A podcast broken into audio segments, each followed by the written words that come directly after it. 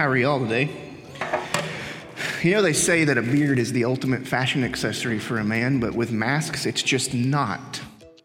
It just looks terrible, and there's nothing I can do about it. So, you're ready to get rolling today? Cool, well, let's jump into it. Uh, week three of our series, just another series full of movie quotes. And there's kind of been a common theme that's run through these, not just movie quotes, of course. So let's go. Fear, anger, and shame. Fear, anger, and shame. These are the emotions that most of us are ruled by. Amen? These emotions are not bad in and of themselves, as our resident psychologists, or not, what are they, uh, therapists, have told me there are no bad emotions. They're not bad, but the ways that we process them are bad sometimes. The way that we process them sometimes leads us to hide much of ourselves from each other. Yeah? We're terrified of the consequences of actually being ourselves. We spoke about tribes two weeks ago in the first week of this series. Uh, you know, those groups that we most readily identify with, that we draw our sense of identity, self worth, and belonging from, right? We hide because we don't want our chosen tribe to reject us. It's a survival mechanism. In short, we hide to survive. So we keep our heads down, we trudge along, or maybe we go looking for a new tribe full of people who look like us, act like us, think like us. Again, people like us do things like this. Maybe in that group, I won't need to hide anymore. Maybe I can finally be myself and feel like I really belong. In Matthew, Jesus says, Come to me, all you who are struggling hard and carrying heavy loads, and I will give you rest. Put on my yoke and learn from me. I'm gentle and humble, and you will find rest for yourselves. My yoke is easy to bear, and my burden is light. I'm not sure there is a heavier burden than the masks that we wear around other people. And I'm not talking about these. Keep those on. In John, Jesus also says, I won't send away anyone who comes to me. Mm, that's good, huh? This is an open invitation to anyone and everyone who would like a seat at the Lord's table. The reality uh, Jesus consistently puts forward is that there is room for everyone at the Lord's table.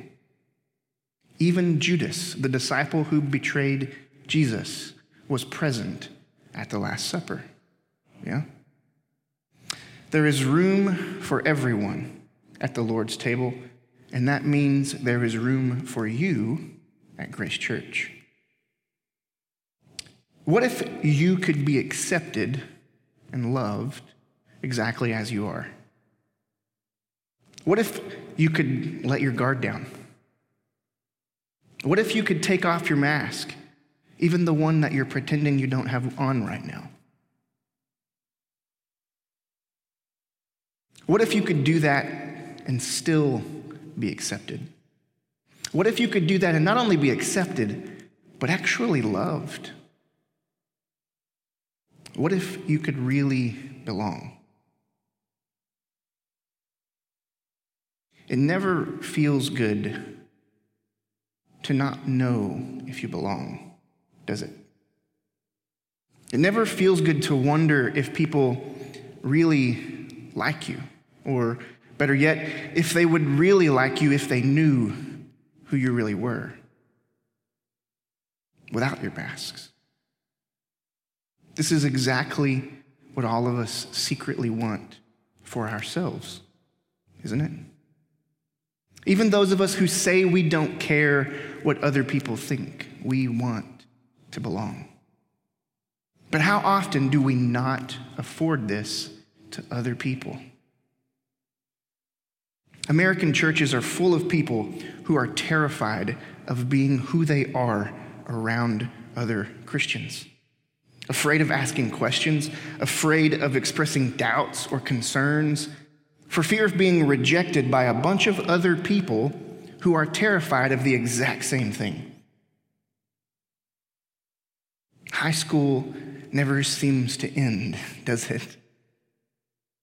So we pretend. We fake it till we make it. But we never make it, do we? We're never authentic or real because we're all so scared, angry, and ashamed. Think about what's lost in this scenario. When we hide ourselves, how can we ever fulfill the greatest commandment from Jesus? You know, you must love the Lord your God with all your heart, soul, mind, and strength, and you must love your neighbor as yourself. How can I love myself if I'm too afraid to be myself? How can I love my neighbor as myself if I can't even love myself? I firmly believe that the only way that we can experience the fullness of the life and love of God is together. If it's not together, we're missing out on a big piece. And the only way that we can really be together is to be together. You can't really be present or authentic with people that you are interacting with through fear, anger, or shame.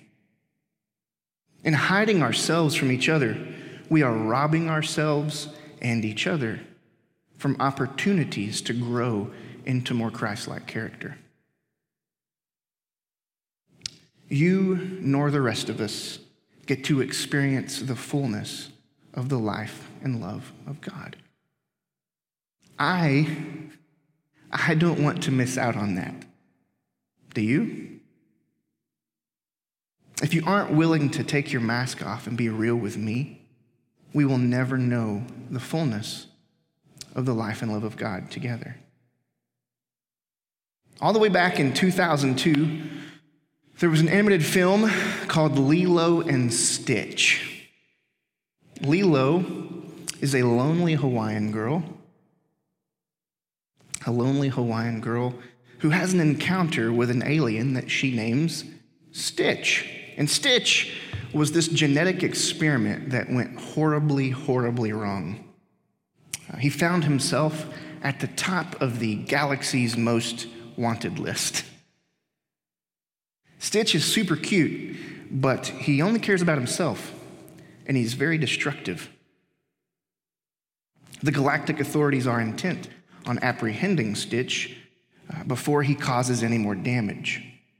Uh, through no fault of his own, Stitch is a reject. So, this lonely girl who has experienced more than her fair share of rejection, again, through no fault of her own, befriends this genetic experiment gone awry, and through her unwavering commitment to the Hawaiian concept ohana, Stitch learns to care for someone else. So here's our movie quote this week Lilo teaches Stitch ohana means family. Family means nobody gets left behind or forgotten. Worship team, if you'll make your way back up here. Look, I know, I know the heartbreak of being rejected, of being left behind, of being forgotten. And I would wager that most of the people in positions of leadership here at Grace Church are all too familiar with that feeling as well. I know the cognitive dissonance that comes with pretending to be something you're not. I know what it's like to see yourself as second class in whatever tribe you've clung to, especially the church. Almost all churches have things that they emphasize, things that they use as litmus tests to determine who's in and who's out. But Grace Church has always been a melting pot of traditions, people, a place where rejects from all walks can come find home together. We're like the island of misfit toys. But you might say, but Pastor Zach, I'm a mess. Nobody wants my mess. And if that's you, I want, I want you to look at me. God wants your mess. I want your mess. Grace Church wants your mess. You have my permission to be your broken self here at Grace Church. This vicious cycle of hiding and hiding again from one another has to stop somewhere. Why not you? So, what's our way forward? How do we stop this cycle and overcome this? And I think there are plenty of places that we can look to in the scriptures for answers to this question, but I'm going to turn to one of my favorites. It's the one that Elder Jason read for us a while ago with enthusiasm. So, reading again from the Common English Bible, it says this Examine me, God. Look at my heart. Put me to the test. Know my anxious thoughts. Look to see if there is any idolatrous way in me, and then lead me on the eternal path. So, first, I want you to ask God to reveal yourself to you. God knows you better than anyone. So ask Him to examine you, to look at your heart, to put you to the test, and to know your anxious thoughts. He already does. Ask Him to show you. Ask, why am I hiding? What part of me do I want, do I not want people to see? Maybe it's a belief, doubts, past hurts, current struggles. Next, you need to ask God to show you what is preventing you from seeing other people the way that you want to be seen. To show you any idolatrous way in you. As long as we're finding our sense of identity, security, safety, belonging in other tribes, we will never be able to see each other fully. Ask, what am I hiding from? And how am I hiding from it? This will require you to be honest with God and yourself about the masks that you're wearing. Finally, ask God to lead you on the eternal path. It's on the eternal path that we truly find our sense of identity, security, and belonging. Everything else is fake. It's on the eternal path that we begin to taste of the goodness of God.